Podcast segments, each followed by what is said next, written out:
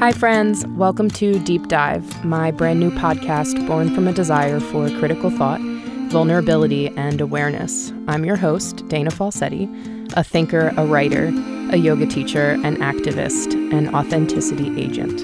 Each month, you'll hear from me and my guests, ranging from iconic disruptors to everyday people, all candidly sharing our personal experiences on topics ranging from sexuality to social justice and consciousness to capitalism. Deep Dive is a space to tackle hard hitting questions and controversial topics in a raw, empathetic, and curious way. And it's my space to rant and ramble freely, no holding back. Let's dive in.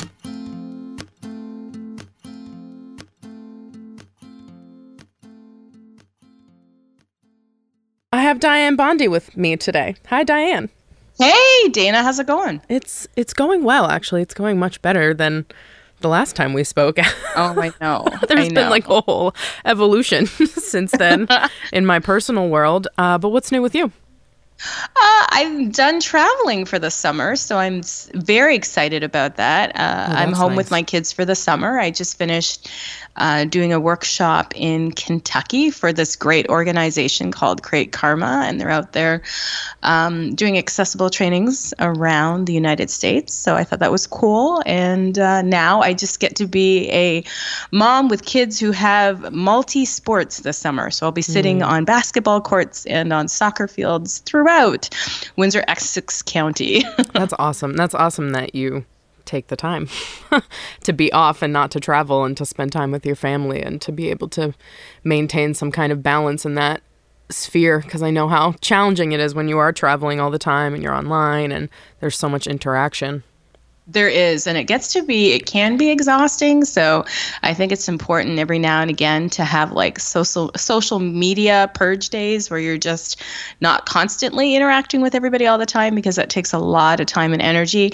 And what's really good for me is my kids and my family keep me super grounded. So mm-hmm. Mm-hmm. I need to come back to my center, and there there's certainly that for me. So I'm Yeah. happy to be home and just be driving people to soccer practices and basketball practices and making dinner it seems like a nice break. yeah, I love that. Well, and I'm sure I, I'm, I mean, I know you can relate, but um, you know, I often feel like I need not even just those breaks from the social media world, but those breaks from just sort of the wellness, the yoga and wellness world, and just so much of what I see like in those spaces starts to get Yep. so tiring. And I, I, I'm always so happy to talk to you or to talk to anybody who is sort of on the other side of Yeah. the- that whole conversation because I really do kind of feel like they're almost two different like two completely different approaches to those spaces and Yes. it is like it, I mean it's just I mean you've been in it so much longer that I've it's been 4 or 5 years for me and I'm like I'm so tired.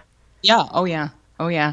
Um, I've been teaching yoga um, for about 30 years, and I've been practicing for um, 45 years. So I find that you do have to take a break from that whole wellness. Um, community and maybe sometimes step back from your practice a little bit and I, I i find what's really important to keep me grounded is to have friends that don't do yoga and are not in the wellness community so it gives you i think a more balanced perspective of the world because i find sometimes i get caught up in my bubble of I only hang out with social activists. I only hang out with people who do yoga, and and then I get this really um, narrow view of the world. And then i'll go out with my girlfriend who has no interest in any of these things. I'm like oh how refreshing. You don't have an opinion on any of this stuff. So it's it's a nice break in my life. Yeah, that is super nice. Because I mean, and it and it's just hard to navigate. I mean, there's so much noise and there's so many different voices, and when you feel really strongly and passionately about what you are doing and believe in that, and there's so much that you feel like you're combating and trying to put that message out there, it really does get tiring. It's so necessary to take a break, and you're right. And I'm I kind of have the same situation in my life where my friends and family are not yoga or wellness people, which is nice because it does let It me nice. have that just like different different mindset to be in because I get myself like I get myself like I'm so anxious today and I I can't even quite pinpoint why I feel anxious but it's just this sort of like it's this turbulence, you know, and it just gets you feel it even more the more you are online and the more you Oh. do follow activism and you are active and oh I'm always grateful for those people out in the world who are marching and uh, you know doing conferences. I just finished watching uh, Chrissy Teigen uh, speak at um, at some rally. I don't know. I think it might have been in Los Angeles where they were pushing back against the concentration camps that uh, the current administration in the United States have set up for immigrants. Yeah. And she's up there holding her baby and talking about how important it is to keep families together. And you can get caught up in all of that. Like everything that's going on in the world right now feels really heavy. And as a woman of color, I feel like always on edge and a little bit scared as to what's going on in the world because all these things are coming up.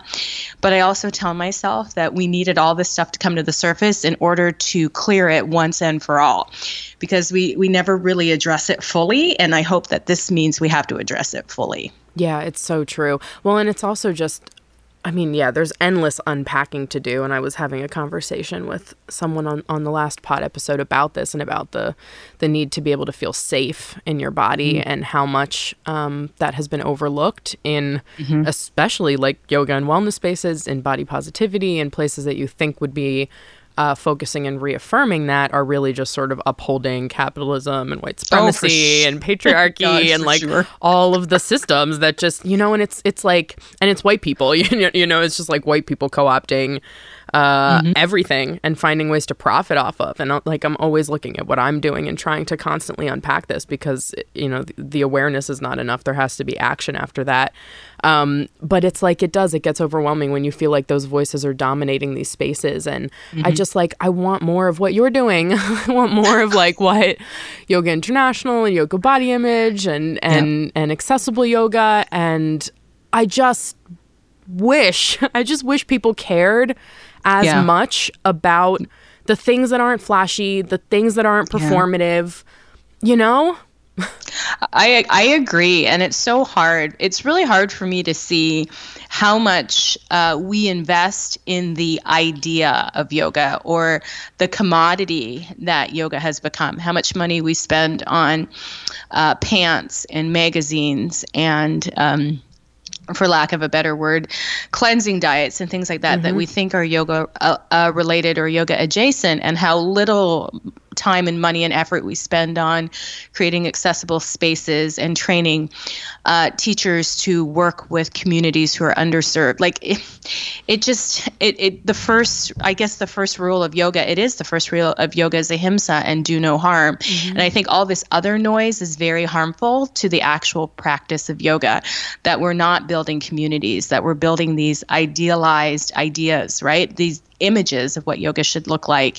And I'm grateful for things like social media. I'm grateful for uh, social having the opportunity to put my own pictures up, as you have on social media, to kind of combat the constant narrative of perfection and beauty and um, white supremacy, which mm-hmm. is underlying in everything. And mm-hmm. even the most woke, I, I, people who think they're the most woke people or people who think they're paying attention still sometimes slip and participate mm-hmm. in, um, in the oppression of others, even when they're being well meaning. So having real conversations and have everything come to the surface i think is really important. And i'm i'm kind of not into the flashy. Like if i go mm-hmm. somewhere and somebody happens to think i'm a yoga celebrity i really try to um, unpack that for them and say it, it's great but i don't think we should have yoga celebrities in yoga because i think it detracts from the real work of yoga. So i'm a yoga mm-hmm. teacher just like you're a yoga teacher. And uh, let's just let's just focus on how do we make this practice more accessible. And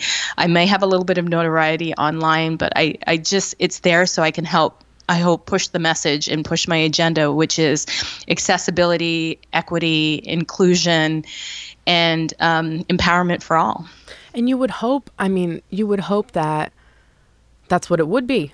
you would hope that that's what people were trying to perpetuate. And as you're talking, I'm nodding my head, being like, yes, like I teach because I want to be supportive of other people. I teach because I believe that there is something here that can be supportive in your life that you can tap into through this practice. Whereas I see so much where the support is just the self. The support is like, how Yeah. can I make money off of this? And how can I like, how can I bring diet culture into Yeah. this perhaps without realizing it because so many people are just in that and sort of stuck in that themselves. But the amount of like, just the amount of diet culture that I see insidiously making Oh, its way through every little facet of the yoga world. It just is so daunting to me um and i know you understand again just like as a fat yoga teacher trying to not only like make my own practice and make my own approach more accessible but also constantly navigating that myself and my body and then seeing all of this diet cultural sh- shit all the time you know like yoga for abs and yoga for weight loss and like yoga pages that promote detoxes and you know the cleanses and it's like what are we doing? Oh my gosh. Yoga you know diet culture is so powerful. And i think uh, you know when i think back to my first kind of um indoctrination into diet culture was watching you know my mother constantly trying to lose weight as a kid and my dad going to the gym and constantly talking about working out. And it's amazing how quickly it just becomes normalized in our psyche that sometimes we are unknowingly participating in it, right? Like I went out with a friend of mine who's an eating disorders counselor, and we went out uh, to a Lebanese restaurant, and I went up to the cooler to pick out my drink, and I picked out a ginger ale, and she picked out a water, and I said, "Oh, of course you made the healthy choice," and she stopped me right away, right? Like I mean, I've been doing this work forever, and she stopped me right away. She goes, "I didn't make a healthy choice. I simply made a choice, and it's okay to have ginger ale, and it's okay, you know." To to to eat what you want and i just was like wow like it, it just it's so insidious that it just crept into my vernacular so easily Yep. and I just saw a meme on Instagram today that said any form of exercise or diet that has the intended outcome of weight loss is a diet. So, you know, and then how we've massaged the language around dieting because I think dieting has really become, pun intended, uh, a four letter word for a lot of people like fuck this diet, right? Um, but we are we also have to be conscious that this is a learned behavior over the last you know i've only been on the planet for for for 50 almost 50 years but it's been this learned idea over the last you know i want to say century right um, so it's going to be hard to undo but i hate the fact that it's crept into this yoga space like there's got to be somewhere in the world where i don't have to be bullied for being fat and i really feel it's the yoga mat Yeah, yeah. I mean, it really is. It's the it's the personal practice, and it's it's why I've I've retreated to that. And and as you said at the beginning, my my own practice I've has dialed back in so many ways. But it's my it's my safe haven, and it's like, but it's almost so discouraging because I have times where I feel. And I've expressed this before, and other people are like, I feel this so much. Um, it almost makes it feel hard to practice sometimes.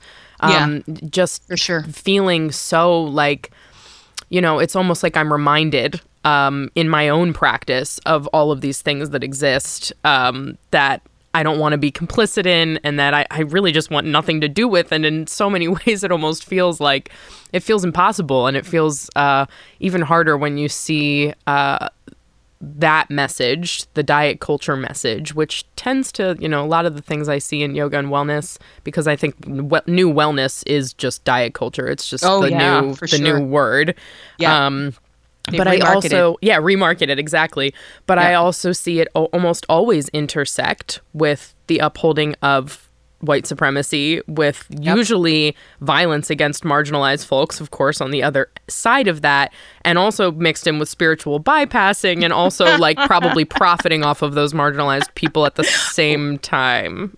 Oh yeah, welcome to the shit show that is modern yoga culture. And, like, America. get- right? And then people are gonna yeah for sure and, and yoga with goats and whatever. Yeah, yeah. Um, and then and then people are gonna get in their feelings about this. So I'm Mm-hmm. sure you'll get some comments on the podcast about what we just said. But if you have a comment on this, maybe it's time for a little self reflection on what we say. Why are you so bothered by this? Is our this is our experience of the culture, right? This is our experience and.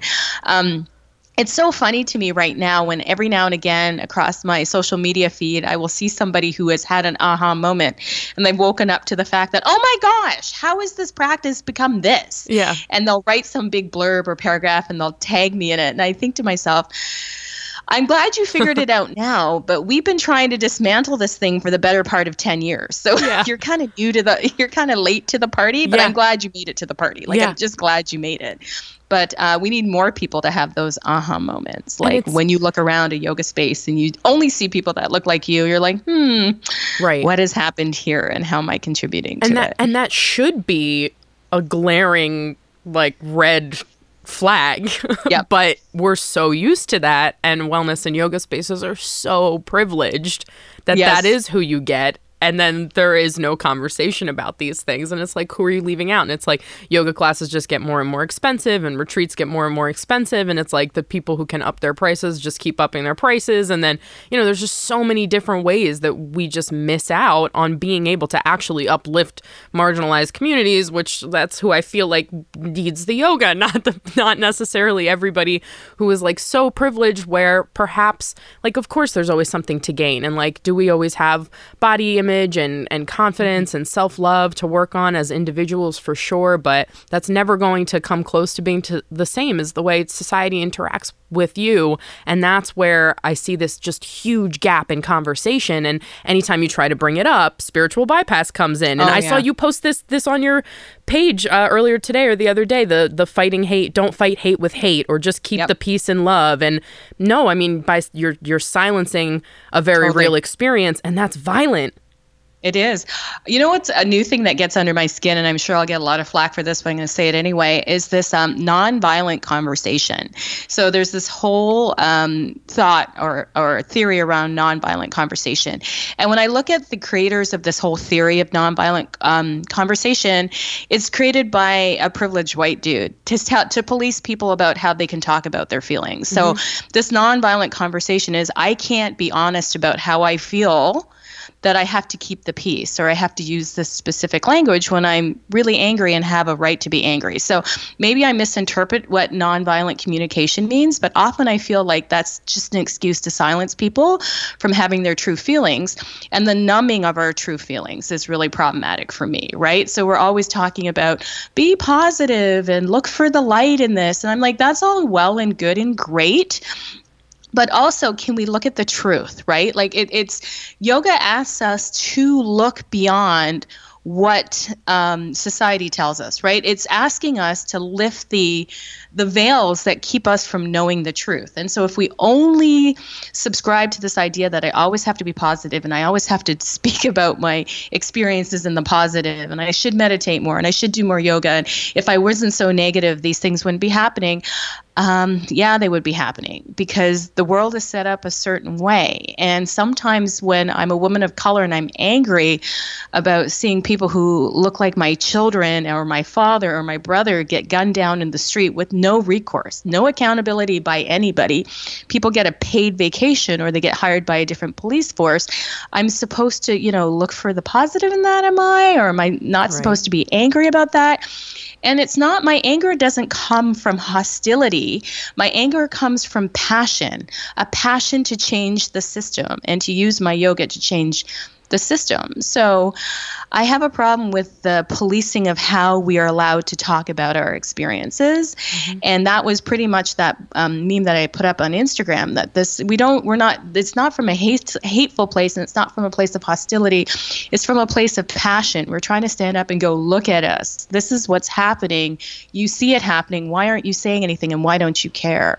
Right. Well, and the other thing I think is funny is I see so much circulate about you know you're so deserve you're deserving of love and light yes. and you're you're so you know you are worthy and you are and and it's like i believe all of these like i believe these things but i just i'm now like as you're speaking i'm just connecting all of these there's so many dots and how first of all language is so powerful and that yes. is the language that gets perpetuated by wellness people and yoga people all the time where it's like okay i can love myself all i want and i can believe in my worth all i want but if you are still systemically killing me, then yeah. that is not helpful. It's not helping. right. Yeah. Whereas people in the yeah. privileged position, though, like that might be enough. And that's where it's like yeah. you have to be able to listen to and not just listen to, but believe the experiences of other people. Yeah. Yeah. And and what what it all comes back to uh, being open to hearing something that is different than our own personal experience. Like, um, you know, I only learned the term gaslighting in the past three or four years. I think it was a relatively new term. And then when I sat back and was like dissecting this term of gaslighting and looking at my whole life in general, at, at places where I've been gaslit by everybody around me, and I thought to myself, wow, why is it we are so eager to shut down other people's experiences or to question other people's experiences um, because it makes us feel uncomfortable about ourselves. That can't possibly be true. It's never happened to me. Therefore, um, it can't possibly be true. And it's it's really interesting that people still have this mindset. Like I like I said, I live in a bubble. I, I my friends are activists. I belong to a community, um, a yoga community that's pretty proactive in accessibility. So I'm always running up against people who are already, you know, fully aware of this work. And when I when I come face to face with somebody who's like out to lunch about this stuff, I'm like, how are you still walking around in the world? Mm-hmm. And then I forget that most of the world feels this way. That there's a small group of us who are actually paying attention and that the majority of us are you know going about our lives and are paying no attention at all because we're so caught up in survival right we're just trying to get by i can't be concerned with all this other stuff.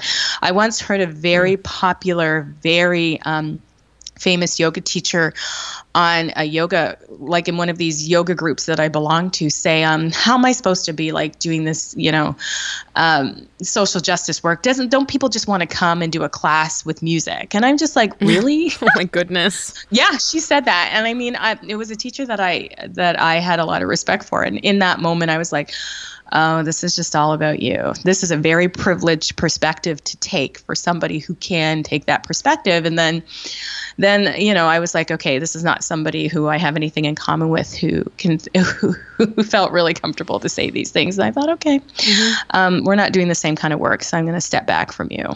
Yeah. Yeah, and that's why I mean it is about it's so much about aligning. My the last episode I put out was about the the difference between sort of like the nonstop hustle that I think a lot of people fall into trying to be perfect and also just like capitalism perpetuates that nonstop like you need to be climbing the proverbial ladder all the time versus like aligning consistently with people that you can work with and who are supportive of your work and your message and that might and might often mean not feeding into things that fall into the hustle category, which tend to feed capitalism. And so that might mean putting yourself in some ways not first. Yes. Yeah. it's, you know, what's very interesting to me. Um, I was talking to a friend of mine, uh, Jivana Heyman, uh, yeah. last weekend. We were at the Accessible Yoga Conference, and we were talking about um, this feeling of scarcity within our industry, which is like part and parcel to the constant hustle that people feel they have to do, or you know, the selling out of your integrity because you have to feed your family, and it's just. Mm-hmm. Um, it's really kind of disappointing. If if we could learn to, to share with each other, I think we wouldn't feel so you know feel feel this constant hustle but that's what we've been told right? In a capitalist society that at the end of the day it's who's got the most money in the bank that really matters. And we've also seen it in that um, you know people with money are getting to make all the decisions. Like the minority is getting to make the decisions for the majority and that's that's a very scary place to be. And i just wish that we could open our eyes to the fact that when we're when we're all doing well together that we all get success right? Yeah. and that that we don't have to operate from this place of scarcity. But as long as that goes on, there's always going to be kind of this backbiting and mm-hmm. fighting mm-hmm. and stealing of people's ideas and you know climbing on the backs of oppressed people in order yeah. to get ahead. Like that's that's always going to happen. Yeah, and the most marginalized people have always been taking the brunt of all of that work, of all of that labor, and and it's it's just so true. And I I believe so strongly in what you're saying that if if I have resources to share, if we have resources yep. to share, like why not share them? Like that's yeah. exactly what we all need to be doing and that's exactly what is going to give power back to the majority and not be in the min- minority is for the people in the minority to be able to be f- more free with their resources instead of feeling like what's mine is mine all the time and it's exactly yep. what you said that that is so directly tied to that proverbial climbing of the ladder of capitalism of paving your own way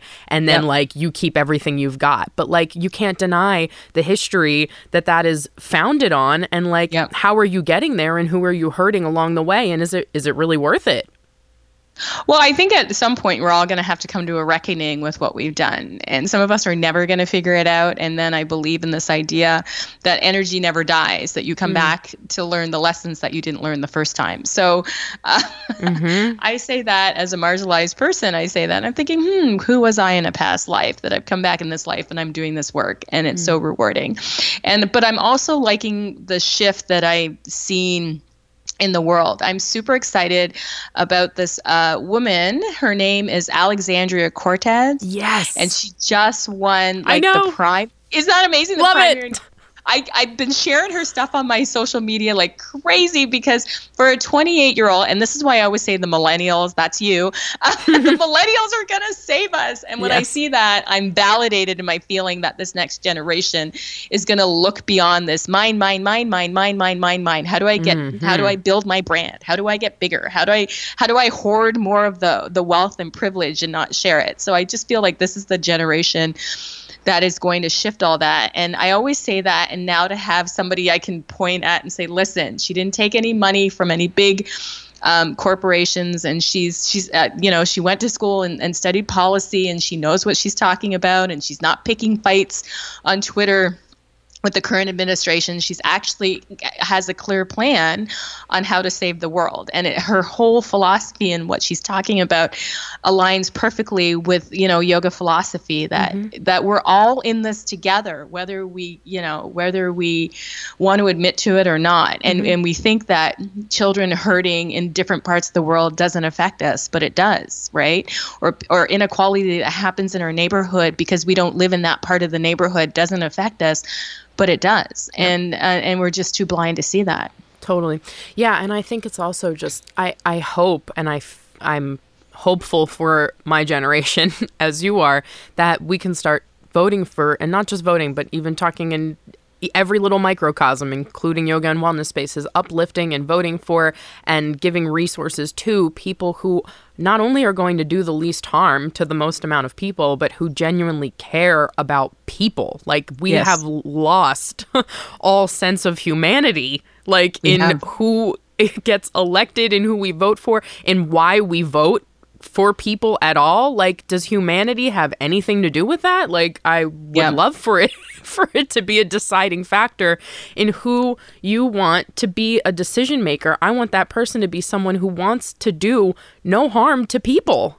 Exactly exactly whose whose personal agenda isn't in the forefront that collectively they're interested in what happens to all of us because it, you know it just it blows my mind that people don't understand that that people like we're yoga people so we learn that in the first yoga mm. class that we're we're all in this together and that we're all connected um, you know we're not all the same which is something i always like to um, reiterate because sometimes that spiritual bypassing comes up in yoga as well that we're all the same we're not all the same Right.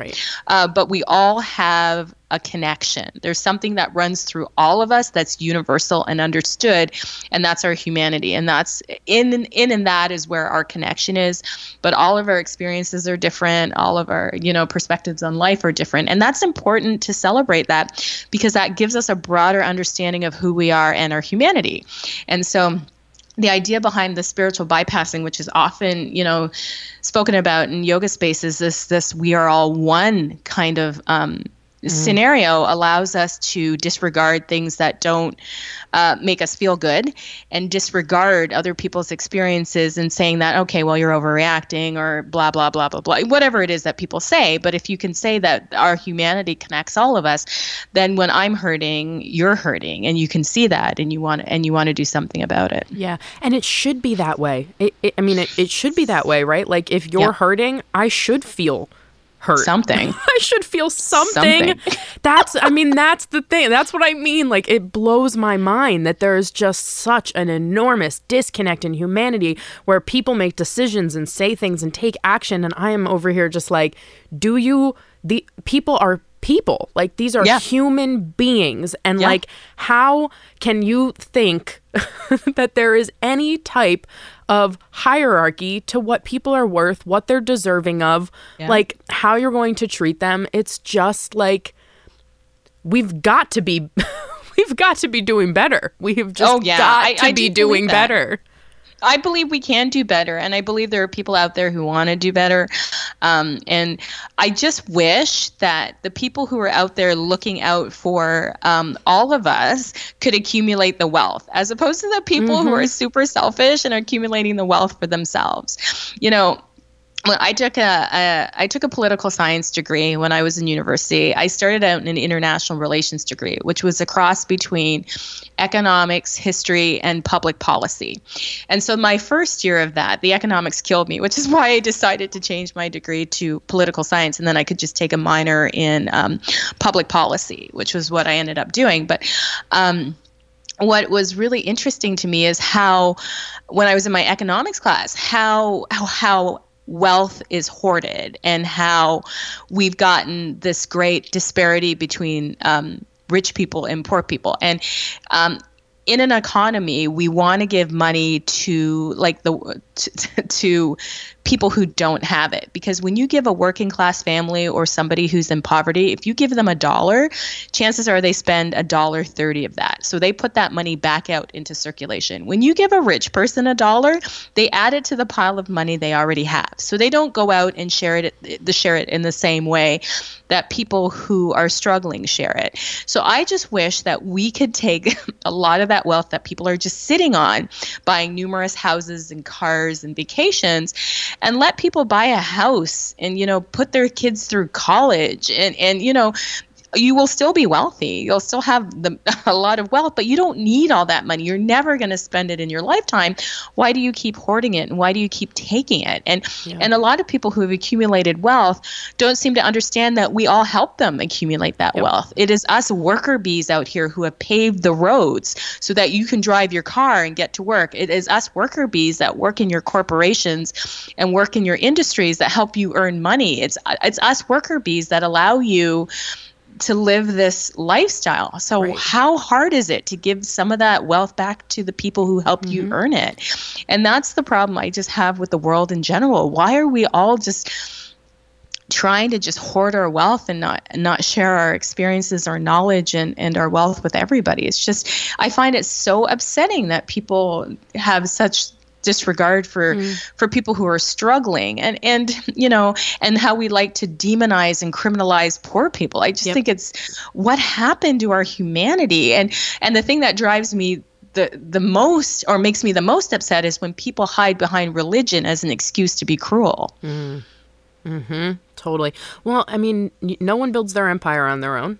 No. So all the worker bees you're talking about are absolutely there and have helped you or whoever the person is get every dollar and get every privilege and you know whatever it is that's been awarded to them that's how they've gotten it without doubt. And then it's exactly what you're saying and what we said earlier that then those people tend to be the very ones who are continuing to perpetuate some kind of violence against the very people that helped them get there and i yep. think that you know the the allocation of resources is is so essential to this conversation because you're so right and i think it's also like do people don't even trust it people don't trust to give their resources to poor people to homeless yep. people to you know whoever it is because we have fully demonized them and there's so much yeah. shame and there's yep. blame whereas any you could be homeless tomorrow like anything can totally. happen like anything can happen that way. Like the the demonization of of homeless people of addicts of all sorts of different marginalized groups and people who are just treated as though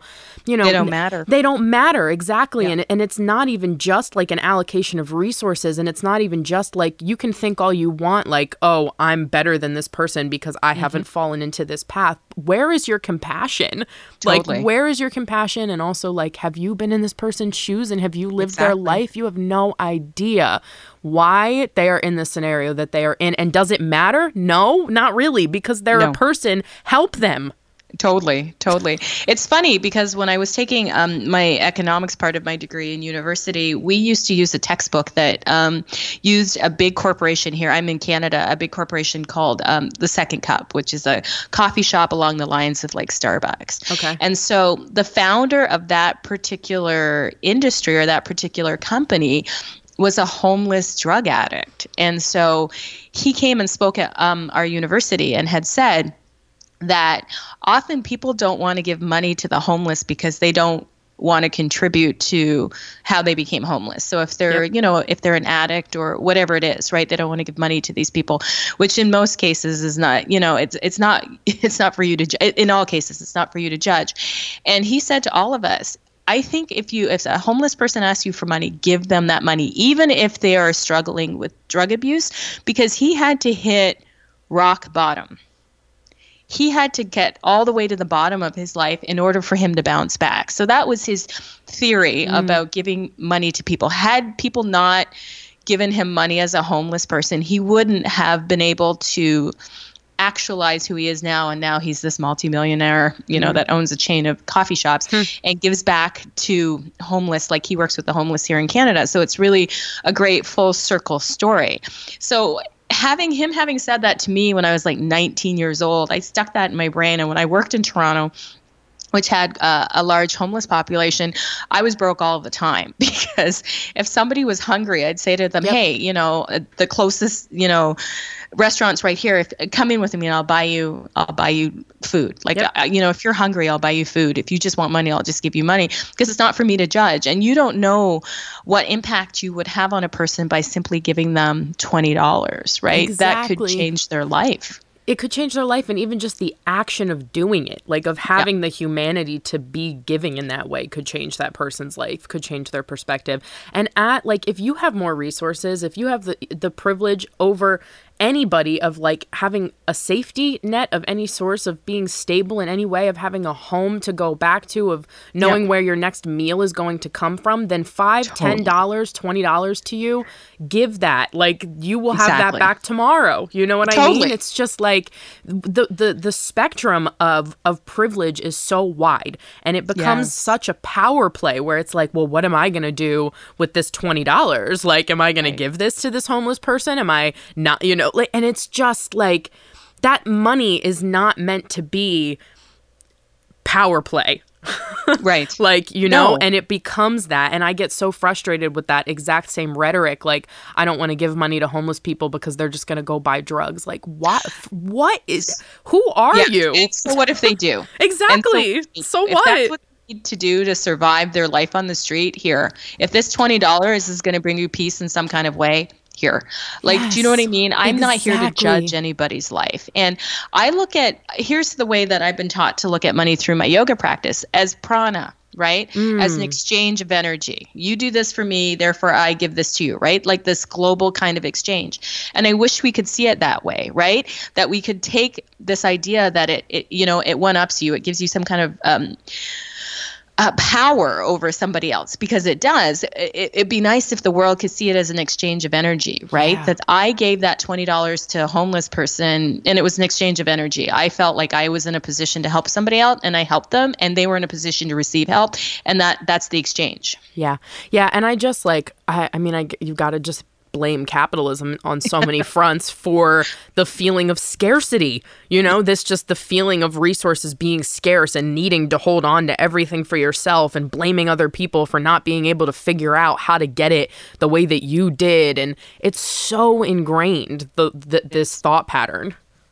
It is. I like the. I'm liking the rise of the um, democratic socialist. And I know in American mm. politics, socialism is a bad word, and I think we run off to you know Stalin and Lenin and all this kind of idea that that that um, that's what socialism means. I live in Canada that tends to be uh, a little more socialist than the Americans. We still have a capitalist economy. People are still rich here. People still drive, you know, expensive cars and have a lot of stuff.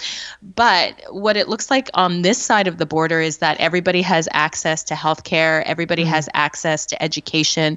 Um, everybody has access to um, childcare. So that's how it looks on this side of the border. And it's, you know, it's certainly not perfect here. And I think often we as Canadians like to toot our own horn. We have we, we have lots of problems in this country too. Um, our population is like a, a, minuscule amount of people in comparison to how many people live in the United States. I believe the population of the United States is 338 million people, mm-hmm. um, as opposed to the population of Canada, which is around 30 million people. Mm. So that the state of California holds the entire population of my country. And if we can do it with such a smaller population that we can look out for everyone, right? That we can look out and say, okay, we need to do the right thing by everyone. America could do that too. And I would be amazed to see how you would prosper. Yes. If we could get rid of this idea that, you know, um, here's one here's one idea that I'm not so fond of. Everybody has to pull themselves up by their bootstraps. Mm-hmm. What if you don't have boots? Mm-hmm. Right? What yep. if you don't have boots? Like what are you supposed to do? Like I get it. I understand that everybody has should have the opportunity to take care of themselves, but you have to level that playing field because not everybody has boots. Once everybody has boots, then yes, please pull yourself up by your own bootstraps. But yep. if you don't have boots and you've never had access to boots, how can I blame you for that? Yep. No, 100%. And what you just said about, you know, if, if you can do it, then we can do it is so true. And I've been saying that lately in my own little microcosm. I mean, you know, you know about the lawsuits, and most people yeah. who listen to this know about the lawsuits. But on the tail end of that, I, I or in and in the middle of that really i was going through this huge transition of just sort of like a, a big big wake up call like what do i want nothing to do with and what yes. do i want to continue forward with and that's why i put out this platform this pay what you can platform and i kept saying to myself i am one person with limited funds and if yeah. i can find a way at 25 to offer quality content that is captioned, that is on a pay what you can platform, then all of these companies, all of these big organizations and brands with all this endless money, why can't they do that? Why they can't they? They can. Yeah, and that's they choose not to. They choose not to. And it's just yeah. like and there it is again. I mean, it's just that nonstop greed and it's that nonstop cycle and it just it's so disheartening that I that there's so much of that in this yoga space and in this well, wellness space. So I hope that people who listen to this, you know, I know a lot of other yoga teachers follow this and people who are in these spaces to, you know, to really look at what you're involved in, you know, yeah. look at what you're involved in and and and really be aware of what the ramifications of that are not on yourself but on others and make decisions from that place because intention is not everything. The outcome no. of your intention is everything. Exactly. So it's intention it's always intention versus impact right? You what is that saying? What is that old colloquial saying that i've heard my whole life? Uh, the road to hell is pathed is paved yes. in good intentions right? So i always say that in my in my workshops i always say it's it's your impact. Your intentions can be fantastic but it's your impact that counts. Yep 100% no i love that. Um oh you really inspire me. You inspire me just from like talk. It's just so nice to talk. I mean it's just nice to talk to somebody who um, really does get it, you know, because honestly, in these spaces, it's it's few and far between, and it it re-sparks me when I feel like I'm losing my motivation um, yeah. to to talk to people like you, you know. So just th- just a big thank you. Oh well, thank you, Dana. I, I appreciate that. I, I, I like how um, I like your aha moment. I think it's great when somebody who's as young as you are um, has these realizations, which is always why I have so much hope um, for this millennial generation, the biggest generation so far, bigger than the baby boomers. So I'm very excited to see that impact on the world, and I'm I'm grateful that you paused, um, and everything that's happened to you has given you a, a, greater perspective on your you know on what's going on in the world and I would like to actually start to deconstruct this capitalist yoga culture or yoga as a commodity and bring it back to uh, yoga and accessibility because what i see in these spaces now is that we have a, we have a choice. And when i talk about like diversity um, I talk about when I talk about diversity, I'm, ta- I'm talking about diversity of age, um, size, skin color, experience, gender. Those are the things I think about when I talk about diversity. I know it can be code for you know people of color, but I like to expand it because there's even diversity within white cultures. So I like to expand that whole idea that diversity is is like a fact. And I've said this quote a few times, and I have to look up the person who originally said the quote, and so I can give them proper credit. But diversity is fact, and inclusion, accessibility is a choice. So that's what these are the choices that you have to choose to do. Like, am I going to be accessible to as many people as possible? Am I going to, you know, walk the walk? I lately I've been seeing a lot of classes that are marked as accessible and then there's they're really not. And accessibility has become mm-hmm. I think like a buzzword. Mm-hmm. So make sure that you are true to the intention because your intention is your impact, right? Yep, totally. Oh, I love it. Thank you so so much. Is there anything else you feel like you want to share? Uh, I can't think of anything right now. This is really exciting. How do yeah. you lo- are you loving podcasting? Yeah, I I do love it. it. It was it's sort of my it's like become my little safe haven away from yep. social media where I can say things and people can't leave me comments. that's what I like. and I love that. I'm like if you want to listen and you want to digest this, then that's cool. so, yes. yeah, I've yeah. really been loving it. I love, you know, having the online classes and it's been it's been really enjoyable for me to um you know, I see people tag me on their stories and they bring up their Excel spreadsheets and they're budgeting to figure out if they can pay five or six or whatever, you know, dollars a month to join. And I, I love, you know, it, it it makes me happy um, to be able to support people in their own autonomy, like in their own ability to self govern and make decisions for themselves, and um, to prove that it is sustainable because I am able to sustain myself while allowing others to self govern and name their price and do all these things. And it it's motivated me uh, to keep sharing this message and to keep sharing others who are sharing this message because I know that it's possible. And I, I hope that um, people like you and all of the others who are doing your work and people like me can plant the seeds for yep. this change, change, and that yeah and that it really will catch on so thank you for your what, hard work thank you i appreciate that and i'm i'm grateful that people just pick up the torch and run with it. That's really yeah. important. Like if something is really bothering you and you're waiting for somebody else to do something about it, that's your cue that it's you it's you. Yep. like if it's bugging you and you think you can make a change how small that change might be then then do it. And sometimes you know my reasons for doing things aren't 100% benevolent. Sometimes i do these things just because they make me feel good. It feels good to help somebody else and i love that feeling. Yeah. And when i see somebody struggling I have the capacity to remember what that struggle is like for myself and mm. see myself struggling and say, "Hey, I can help you. Mm-hmm. Let me just tell me what how you want me to help you." And that's all it takes, right? Is to begin to see our own humanity in others and realize what it what would it feel like if this actually happened to me and how do I stop this from happening to others? Yes, I love it. Okay, awesome. So, where can we find you? You can find me online everywhere. I like to spend a lot of time on my socials. So you can find me on Dianne Bondy Yoga, and there's two N's and an E in Dianne.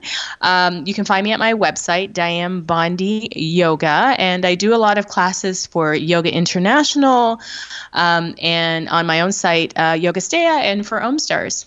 Awesome. I love it. Thank you so much, Dianne. Thank you, Dana. Have a great day. You too. Talk soon.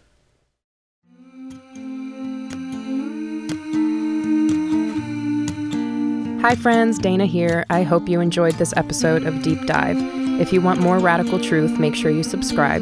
You can also keep up with me across social media at Dana Falsetti or visit my website, danafalsetti.com, to find workshops, speaking engagements, or take an online class. See you next time.